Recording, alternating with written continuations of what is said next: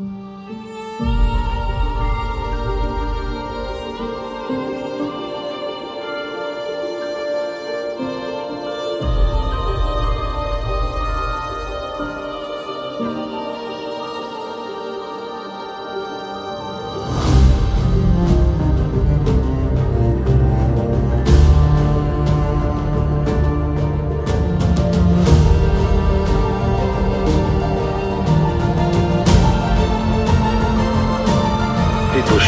afraid of their government.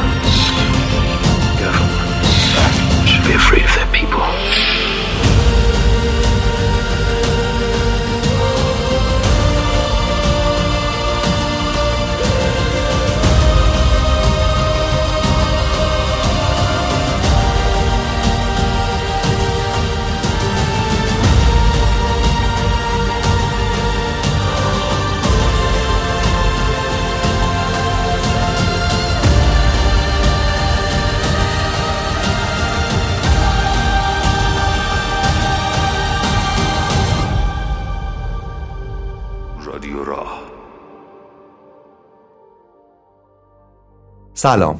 من مشتبا شکوری هستم و شما دارید به قسمت دهم از رادیو راه گوش می‌کنید. میگن توی زمونه بعد به سختی میشه خوب زندگی کرد و یه سوال مهم برای رسیدن به حال خوب شناخت چیزهایی که زمانه ای رو می‌تونه بد یا خوب رقم بزنه.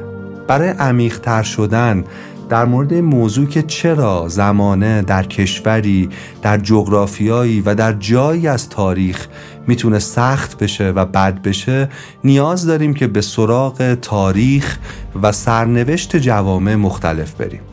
یه کتاب خوبی که امروز با هم می‌خوایم ایده های اصلیش رو مرور کنیم کتابی به نام چرا ملت ها شکست می‌خورن؟ نوشته آقای دکتر دارون عجموغلو و جیمز رابینسون که هر دوتا تقریبا از قولهای مهم اقتصاد در دنیای معاصرن. اگه خواستید نسخه الکترونیکی کتاب چرا ملت ها شکست می‌خورند رو داشته باشید تاخچه اسپانسر فصل اول رادیو راه یه تخفیف ویژه برای مخاطبان رادیو راه در نظر گرفته. شما می‌تونید اپلیکیشن تاخچه رو نصب کنید و با کد تخفیفی که در توضیحات این اپیزود وجود داره نسخه الکترونیکی این کتاب رو با 50 درصد تخفیف دریافت کنید. ممنونیم از تاخچه که از اولین قسمت رادیو راه در کنار ما بودن. تو این کتاب مفصل نویسنده ها تلاش کردند با مرور تاریخ جوامع مختلف در جای جای دنیا به این سوال مهم جواب بدن که چرا گاهی ملت ها شکست می‌خورند و چرا گاهی ملت ها پیروز میشند خب معلومه که این سوال خیلی سوال پیچیده ایه و جواب ساده ای هم نداره. دلایل مختلفی ممکنه سرنوشت یک ملت رو در برهی از زمان تیره و تار بکنه. مثل عوامل جغرافیایی مثل جنگ ها مثل فرهنگ مثل استعمار مثل دخالت بیگانگان بیکفایتی مسئولان اون کشور و یه عالم دلیل دیگه که خیلی هم تو کتابای تاریخ حفظ کردیم. در کنار همه این عوامل متعدد یه موضوعی که تو سرنوشت جوامع بسیار اثرگذار بوده چگونگی نهادهای اون جامعه است. این نهادها گاهی خوب کار می‌کنند و گاهی بد. اگه نهادها خوب باشن مردم سالمترند. بیشتر عمر می‌کنن بهتر آموزش می‌بینن. نیازهای اولیه زندگی مثل آب و برق و چیزهای دیگه براشون با کیفیت بهتری فراهم میشه. اگر نهادها درست کار کنن استعدادهای زیادی در اون جامعه شکوفا میشه. برای اینکه بدونیم این نهادها چی جوری دارن کار می‌کنن باید بریم تو جزئیات زندگی مردمان در زمانه های مختلف. مثلا وقتی اسناد ثبت اختراع در سالهای 1820 تا 1845 در آمریکا رو بررسی می‌کنیم می‌بینیم که چه کسانی اختراع یا ایده ای رو تونستن ثبت کنن. می‌بینیم که تنها 19 درصد از آدمهایی که اختراع جدید ثبت کرده بودن جزو خاندانهای با نفوذ بودن و بخش قالبشون آدمهایی بودن از طبقات متوسط و از طبقات پایین. وقتی آدم ارزیابی می‌کنه می‌بینه در این جامعه امکان تحرک طبقاتی امکان رشد امکان رسیدن به آرزوها و رویاهای فردی برای طیف بیشتری از آدمها مهیا بوده. یعنی در یک کلمه میشه گفت به صورت نسبی در این جامعه از یه دوره از یه تاریخی نهادهای فراگیر حاکم بودند نه نهادهای کاملا استثماری. یعنی نهادهایی که تعداد بیشتری از آدمها رو می‌تونستن تو دل خودشون جا بدن و امکان رشد برای اونها مهیا کنن. برای اینکه بفهمیم نهادهای جامعه آیا استثماری یا فراگیرند؟ یه سوال خیلی مهم رو اول باید جواب بدیم. سوال مهم اینه که تو اون جامعه تو اون کشور کدام یک از این دو طیف اجاره نشینن و کدام یک واقعا صاحب خانن مردم یا دولت. اسناد تاریخی نشون میده در 200 سال قبل در یک جزیره به نام بارباروس در هند غربی 60 هزار نفر کنار همدیگه زندگی می‌کردند. اما بررسی اسناد مالی کسب و کارها و اقتصادی که اونجا حاکم بوده نشون میده که فقط 175 نفر در اون جامعه صاحب همه چیز و همه کسب بودند. در واقع نهادهای استثماری در این جامعه حاکم بودند که گروه اندکی رو صاحب همه چیز کرده بودند.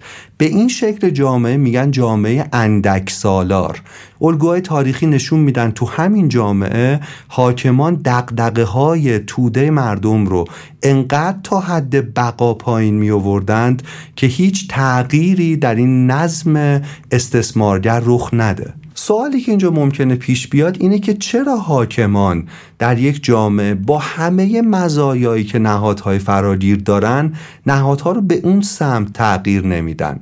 چرا یه جوری سازماندهی های اجتماعی رو تغییر نمیدن تا تعداد بیشتری از جامعه بتونه به ثروت به آرامش و به رفاه برسه و حال اون جامعه حال بهتری بشه؟ نکته مهم اینجا اینه که باید بدونیم رشد و پیشرفت همیشه برندگان و بازندگانی داره. رشد یه چیزی رو ایجاد می‌کنه که در علم اقتصاد بهش میگن تخریب خلاق. در تخریب خلاق نو جایگزین کهنه میشه. یعنی وقتی جامعه ای قدم در راه پیشرفت می‌ذاره این پیشرفت فقط ماهیت اقتصادی نداره. سطوح مختلف اون جامعه نیاز به تغییر و نیاز به نوسازی پیدا می‌کنه و اینجا شاید حاکمان یک جامعه استثمارگر نگران از دست رفتن منافعشون و نگران از دست رفتن نظمی باشند که تأمین منافع اونها رو تضمین می‌کنه. برای همینه که جلوی تغییر نهادها رو می‌گیرن. به این دلیله که فرادستان رشد رو برای بقای خودشون یک تهدید می‌بینن و تا حد امکان از رشد سعی می‌کنن که جامعه رو دور کنند. حلقه های قدرت معمولا در برابر پیشرفت می ایستند برای اینکه رشد اقتصادی فقط شامل به کارگیری ماشینالات بیشتر و بهتر نیست.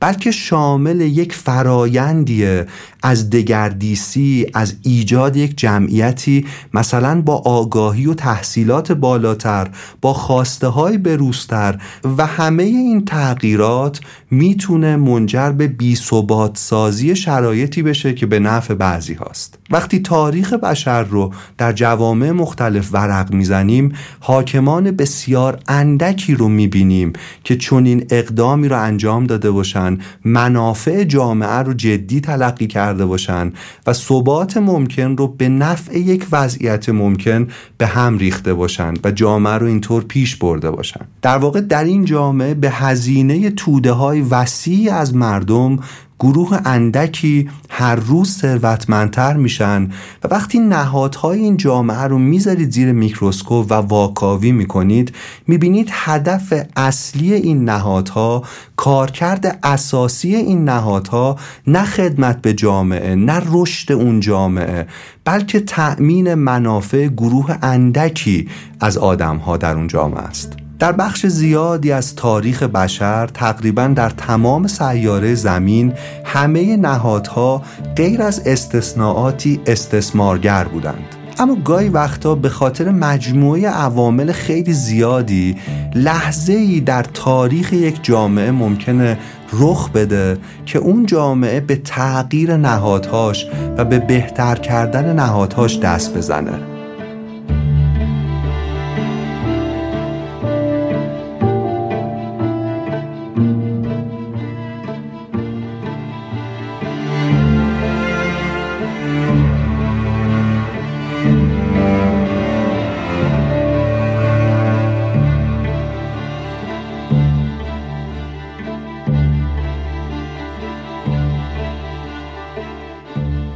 از شاخصه های مهم نهادهای استثمارگر اینه که با شفافیت عمیقا در جدالن و در مبارزن. دشمن مهم نهادهای استثمارگر عدد، رقم، آمار و شفافیت. در واقع اینه که چه اتفاقی داره در اون جامعه در ساختار قدرتش در مناسبات انسانیش داره رخ میده. سال 1937 در شوروی سرشماری انجام شد.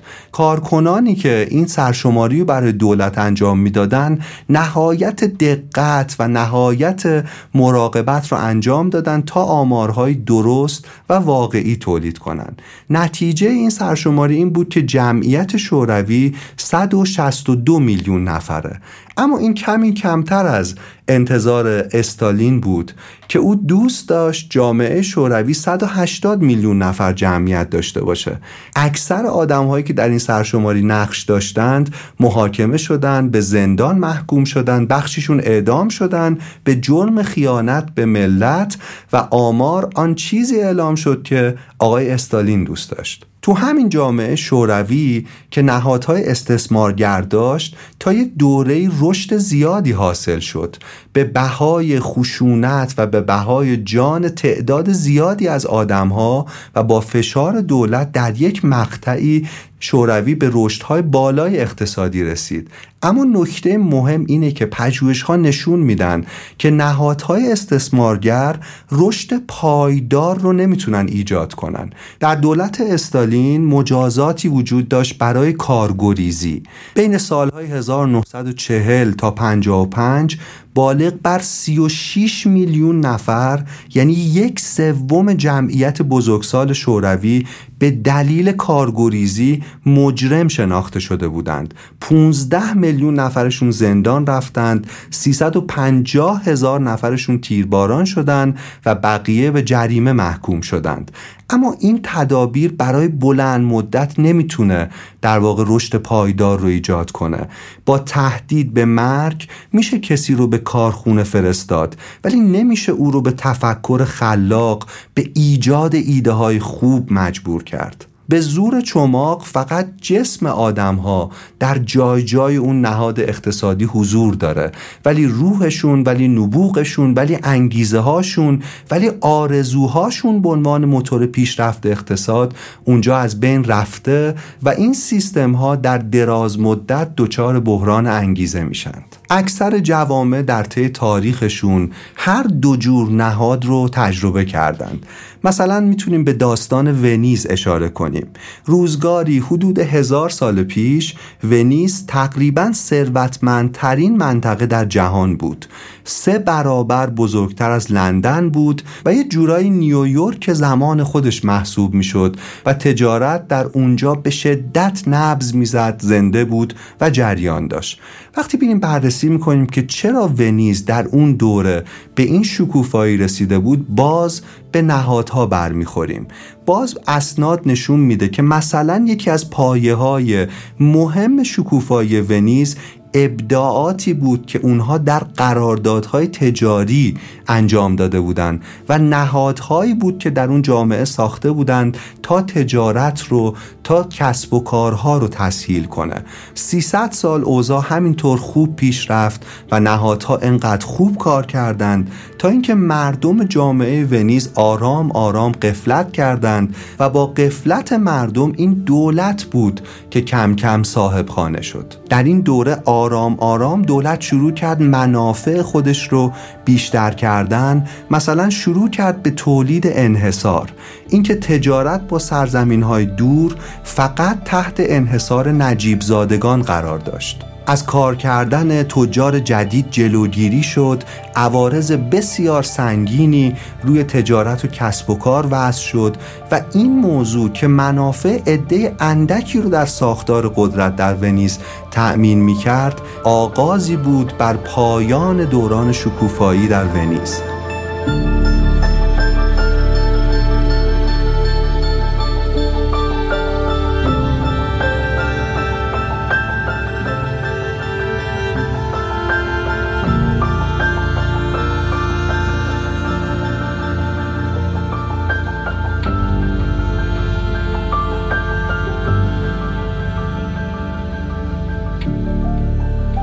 جوامع خیلی زیادی چون این سرنوشتی رو از سر گذروندند. یکیشون امپراتوری روم بود. امپراتوری روم شکوفایی تجاری بسیار زیادی داشت. نهادهای نسبتا فراگیری داشت. یه مجمع عوام داشت که در واقع قدرت مردم رو یه جورایی اعمال می‌کرد نسبت به حکومت. کمی قدرت امپراتور رو کم می‌کرد. اما امپراتور تیبریوس 14 سال بعد از میلاد شروع کرد این نظم رو به هم زدن. او به کمک متحدینی که هرگز از چپاول بیشتر مردم سیر نمی شدند شروع کرد ساز و کارهای اجتماعی امپراتوری روم رو تغییر دادن. مجمع عوام رو منحل کرد مالیات ها رو بیشتر کرد در جاهای مختلف انحصاری تولید کرد که فقط سود دولت درش تأمین می شد و مردم به جایی رسیدند که با اعانات گندم سیر نگه داشته می شدند و با سیرک ها و مبارزات گلادیاتورها سرگرم نگه داشته می شدند و در قفلت اونها قارت عظیمی از منابع ملی آغاز شده بود. از اینجا به بعد امپراتور به جای اینکه بر یه ارتشی از مردمش متکی باشه بر ارتشی از شهروند سربازان متکی باشه که حاضرن برای جامعشون فداکاری کنند متکی بود به گارد امپراتوری که خودش جزء فاسدترین سازمان ها در امپراتوری روم بود. ادوارد گیبون در کتاب ظهور و سقوط امپراتوری روم داستانهای عجیبی رو از روزمرگی مردم در این نهادها تعریف می‌کنه که بسیار روشنگره. مثلا داستان مردی رو تعریف می‌کنه که شیشه نشکن رو اختراع کرده بود و بعد رفت پیش امپراتور این اختراع رو با خوشحالی ارائه داد. امپراتور بعد از آشنا شدن با همچین اختراع جالبی پرسید آیا درباره این به کس دیگه هم چیزی گفتی؟ مرد گفت نه. و همونجا امپراتور دستور اعدامش шудат. در این اتفاق ثبت شده دو تا نکته مهم وجود داره. نکته اول اینه که اون مرد به جای اینکه اختراعش رو در بازار عرضه کنه و این عقل عمومی باشه که اون اختراع رو بپذیره گسترش بده و مختره از مواهبش بهره شه او رو برده به دربار چون همه اقتصاد و همه چیز تحت استیلای این نهاد امپراتوریه. و نکته دوم ترس از عواقب تخریب خلاقه. ترس از اینه که گسترش دانش تکنولوژی منجر به تغییرات و بیثباتی در اون جامعه بشه و دیگه منافع اون گروه اندک به درستی تأمین نشه. در امپراتوری روم داستانی وجود داره از مردی که وسیله ای رو برای جابجایی ستونهای سنگی ساخت. این رو به امپراتور عرضه کرد اما امپراتور گفت اگر مردم بیگاری نکنند موی دماغ میشند و مردم باید مشغول و رام نگه داشته بشند. برای همین این اختراع به بایگانی سپرده شد و مهم این نبود که چیزها رو چطور میشه بهتر انجام داد. مسئله مهم فقط حفظ اون وضعیت عقب مانده موجود برای تأمین منافع گروه اندکی بود. جامعه ای که جرقه های خلاقیتش رو اینطور با بیل خاموش می‌کنه چطور می‌تونه به رشد برسه؟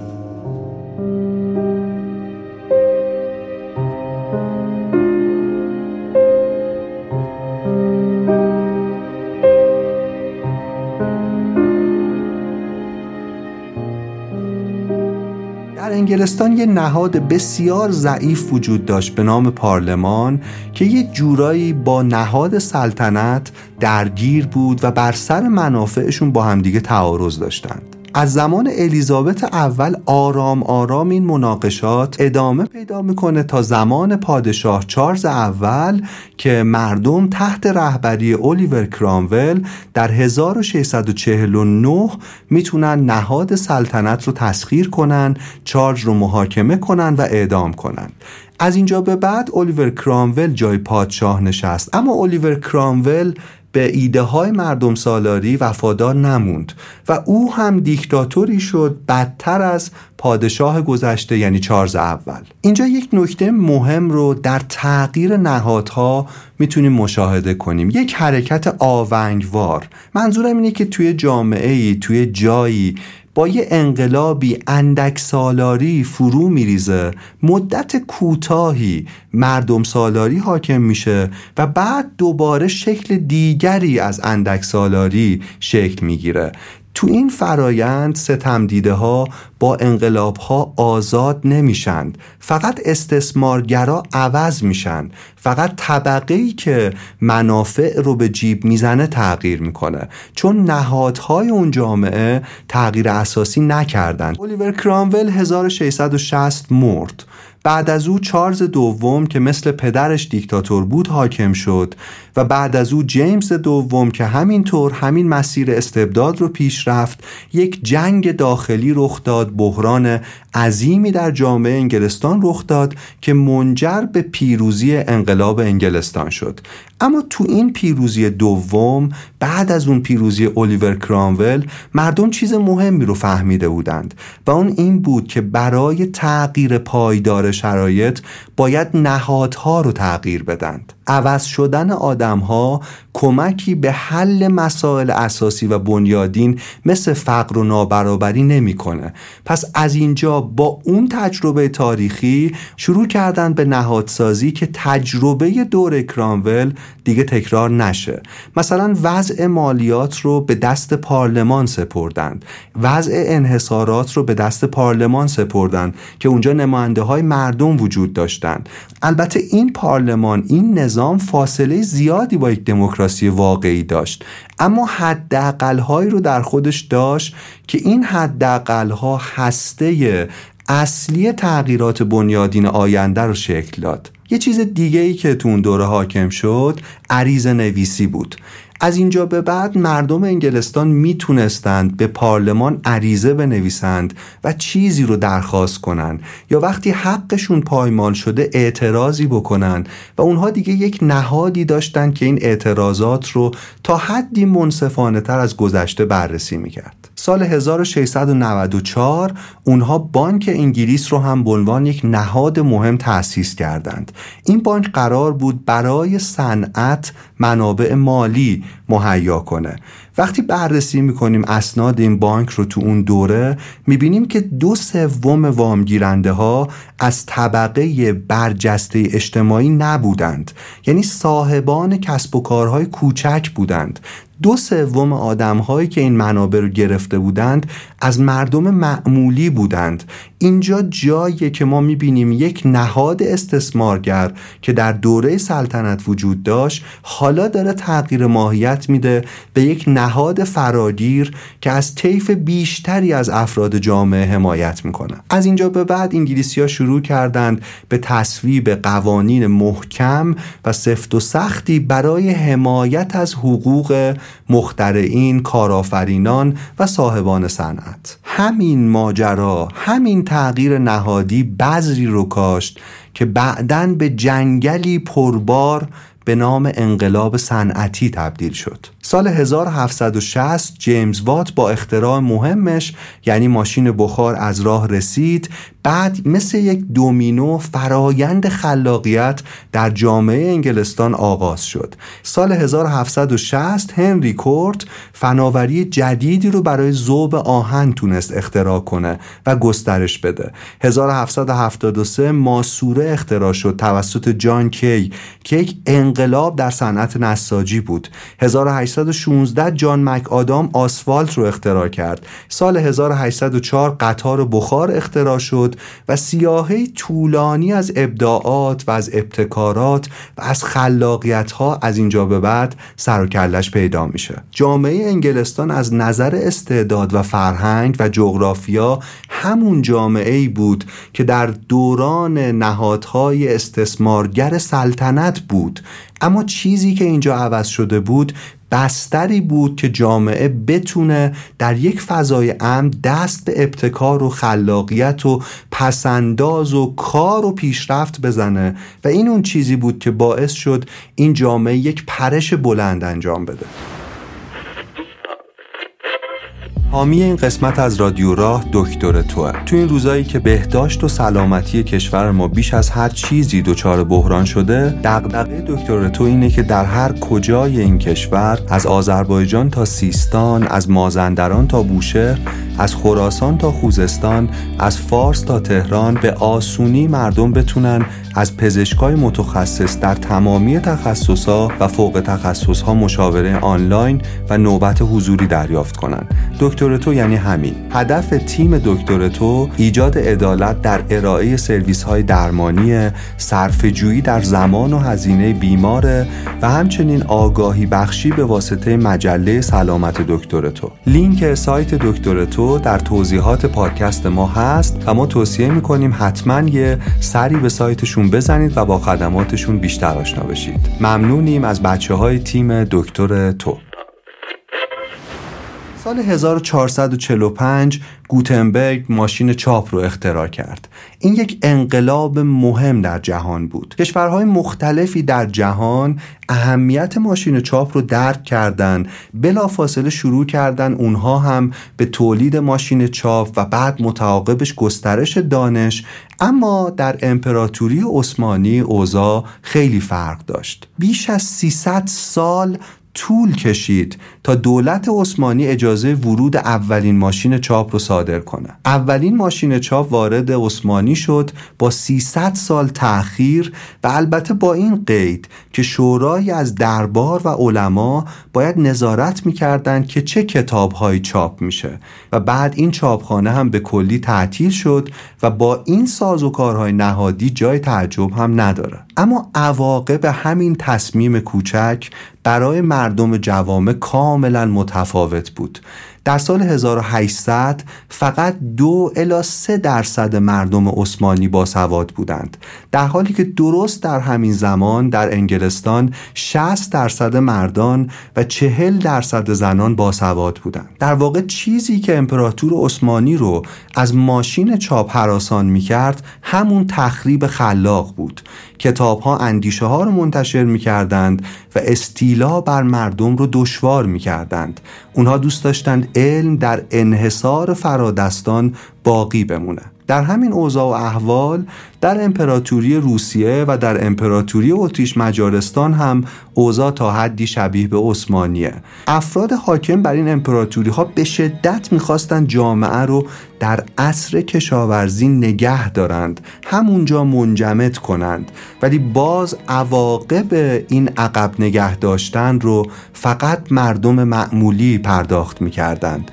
روسیه نظام فعودال خودش رو حفظ می کرد در حالی که مردان و زنان و بچه ها به عنوان رعیت از خانواده هاشون جدا می شدند فروخته می شدند گاهی با یک سگ شکاری معاوضه می شدند و گاهی در قمار به یک ارباب دیگه باخته می شدند تو همین اوضاع و احوال بود که نیکولای امپراتور بسیار ثروتمند روسیه گفت کارگران نیازمند نظارت جدی و پدرانه ما بر اخلاقشون هستند وگرنه اونها به تدریج فاسد خواهند شد و نهایتا به یک طبقه بسیار بدبخت و خطرناک برای اربابانشان تبدیل می شوند.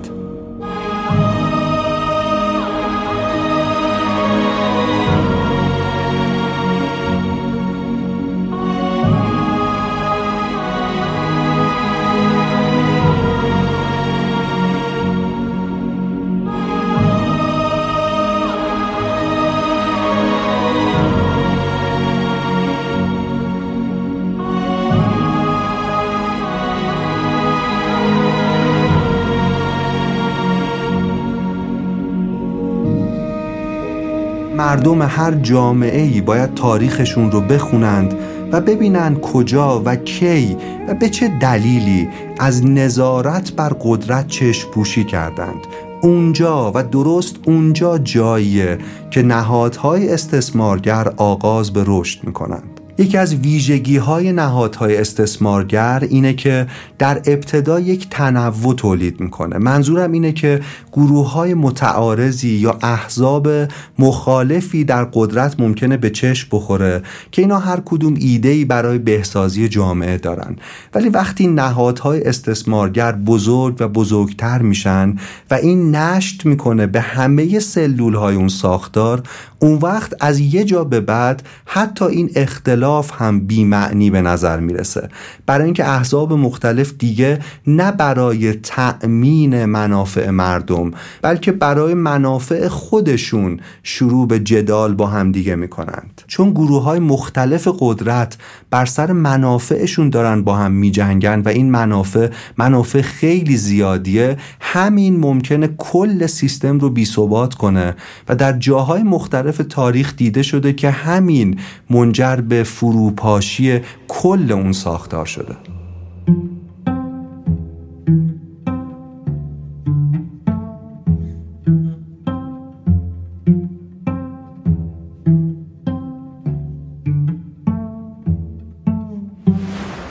یه مسابقه بخت آزمایی در زیمبابوه برگزار شد.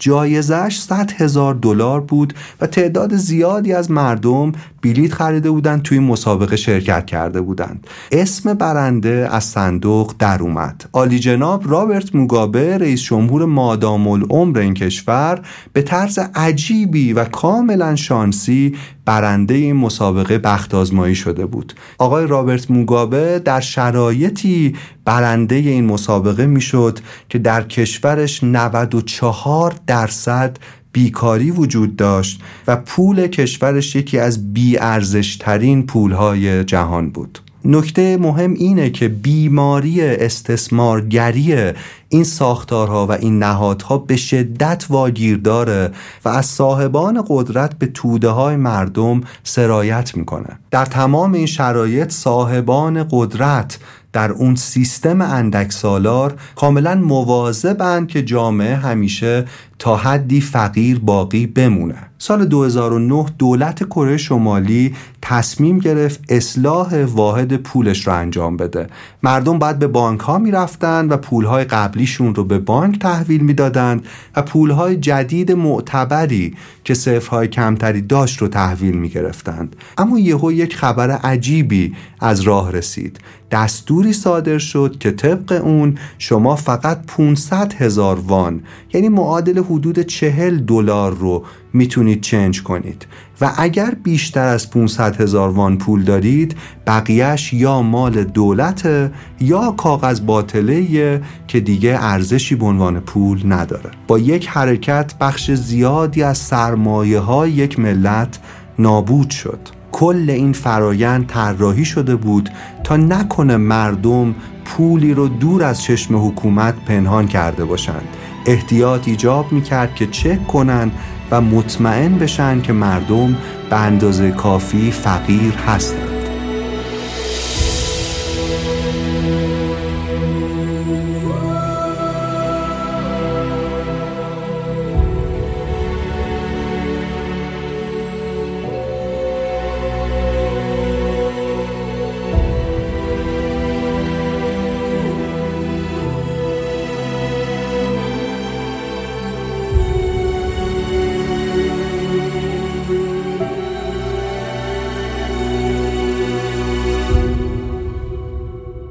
پنبه 45 درصد از صادرات ازبکستانه و مهمترین محصولشه. ازبکستان رئیس جمهوری داشت به نام کریموف که علاقه سیری ناپذیری به انباشت ثروت داشت. او بعد از به قدرت رسیدن شروع کرد به وضع قوانینی از سوی دولت که کشاورزان رو مجبور می‌کرد که میزان مشخصی پنبه بکارن قیمت نهایی اون پنبه رو هم به صورتی کاملا غیر منصفانه تعیین می کرد محصول پنبه رو از کشاورزان با پایین ترین قیمت ممکن می خرید و با بالاترین قیمت ممکن صادر می کرد این موضوع باعث اعتراض بسیاری از کشاورزان شد و نیروی کار در صنعت کشاورزی کاهش پیدا کرد. اما کریموف و تیمش راه حلی رو پیدا کردند. بچه مدرسه یا. کریموف دستور داد که در دو ماه ابتدای سال تحصیلی دو میلیون و هفتصد هزار کودک در ازبکستان باید به برداشت پنبه کمک کنند. آن چیزی که ازبکستان رو به اینجا رسونده نهادها نهادها و نهادها هستند. سلطه نهادهای استثمارگر در هر جامعه ای بالاخره اون جامعه رو به بحران میرسونه. یعنی شرایط جوری ادامه پیدا می‌کنه که ناگهان دیگه بحران رو نمیشه حتی انکار کرد. در حوزه های مختلفی از زندگی روزمره بحران های متعددی رخ میده. سال 1958 ماو یه طرحی رو تو چین اجرا کرد به نام جهش بزرگ به جلو. قرار بود با استفاده از کوره های کوچک مقیاسی که می‌شد تو حیات پشتی خونه ها نست بشه تولید فولاد توسط مردم دو برابر بشه. مردم قرار بود توی زیرزمین خونه هاشون و حیاتشون فولاد تولید کنن و اینطور چین رو به برتری در سطح جهانی برسونن. اما زوب کردن سنگ آهن و اینها بسیار کار دشواری بود. اینی که مردم برای اینکه مجازات نشن شروع کردن ماهیتابه ها دیک ها و حتی وسایل کشاورزی مثل گاواهن را آب کردند و فولاد ساختند. چون ابزارالات کشاورزی در سطح گسترده زوب شد کشاورزی افول کرد. همزمان یک خوشسالی شدید هم رخ داد و بین 20 میلیون تا 40 میلیون نفر در چین در این دوره از گرسنگی مردند. این یکی از بحرانهایی بود که نهادهای استثمارگر و تصمیمات غلطشون اونها رو ایجاد کرده بود. اما بحرانها بعد از مرگ ماو به جایی رسید که دیگه نمی‌شد انکارش کرد و اینجا بود که دنگ شیاوپینگ رئیس جمهور بعدی چین گفت مهم نیست گربه سیاه باشه یا سفید. اگه موش بگیره گربه خوبیه. و این جمله ساده بسیار جمله مهم و تاریخ سازی بود. منظور دنگ شیاوپینگ این بود که مهم نیست که ما به اصول حزب کمونیست کاملا و متعصبانه وفادار بمونیم. مهم این نیست که گربه سیاه باشه یا سفید. حکومت باید کار ویژه اساسیش رو انجام بده و از اینجا بود که آرام آرام حکومت چین عملگراتر شد واقع بینتر شد شروع کرد به انجام اصلاحات گسترده در سطح اقتصاد بسیاری از اصول نخنما و غیر کارآمد حزب کمونیست رو رها کرد شروع کرد روابطش رو با دنیا بهبود دادن و تو این شرایط بود که اجدهای خفته انگار در شرق بیدار شد. یه رنگی در نقاشی وجود داره به نام آبی دوردست. از قرن 15 به بعد که نقاش ها می‌خواستن دور رو نقاشی کنند از یه رنگی استفاده کردند که آبی مایل به خاکستریه. اگر به کوهی که دور از شماست نگاه کنید آبی دوردست رو می‌تونید اونجا ببینید. نهادهای استثمارگر بزرگترین آسیبی که به جامعه می‌زنند و گرونترین چیزی که از اون جامعه میدزدند آبی دوردسته. وای به جامعه ای که آبی دوردستش رو و تخیلش رو برای بهتر کردن اوضاع از دست بده. ما امیدواریم. امیدواریم به اینکه با گسترش آگاهی جهان جای بهتری برای زیستن بشه.